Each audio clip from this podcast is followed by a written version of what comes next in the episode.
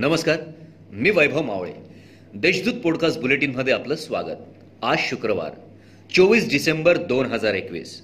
ऐकूयात जळगाव जिल्ह्याच्या ठळक घडामोडी.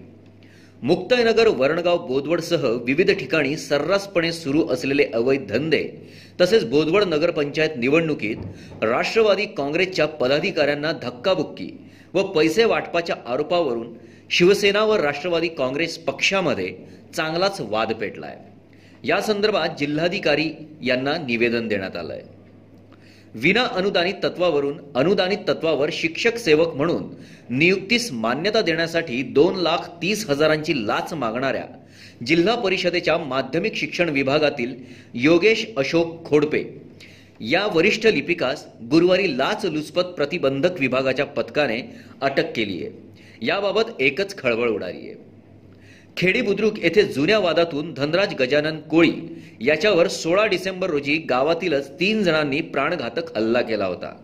या प्रकरणी दाखल गुन्ह्यात एमआयडीसी पोलिसांनी गुरुवारी संदीप पोपट पाटील व शिवाजी कडुबा पाटील या दोन संशयितांना अटक केली आहे. भुसावळ येथे सुरू असलेल्या नवीन सहाशे साठ मेगावॅट प्रकल्पातील कंत्राटी कामगारांना पूर्ण वेतन आणि इतर सुविधा मिळाल्या पाहिजे.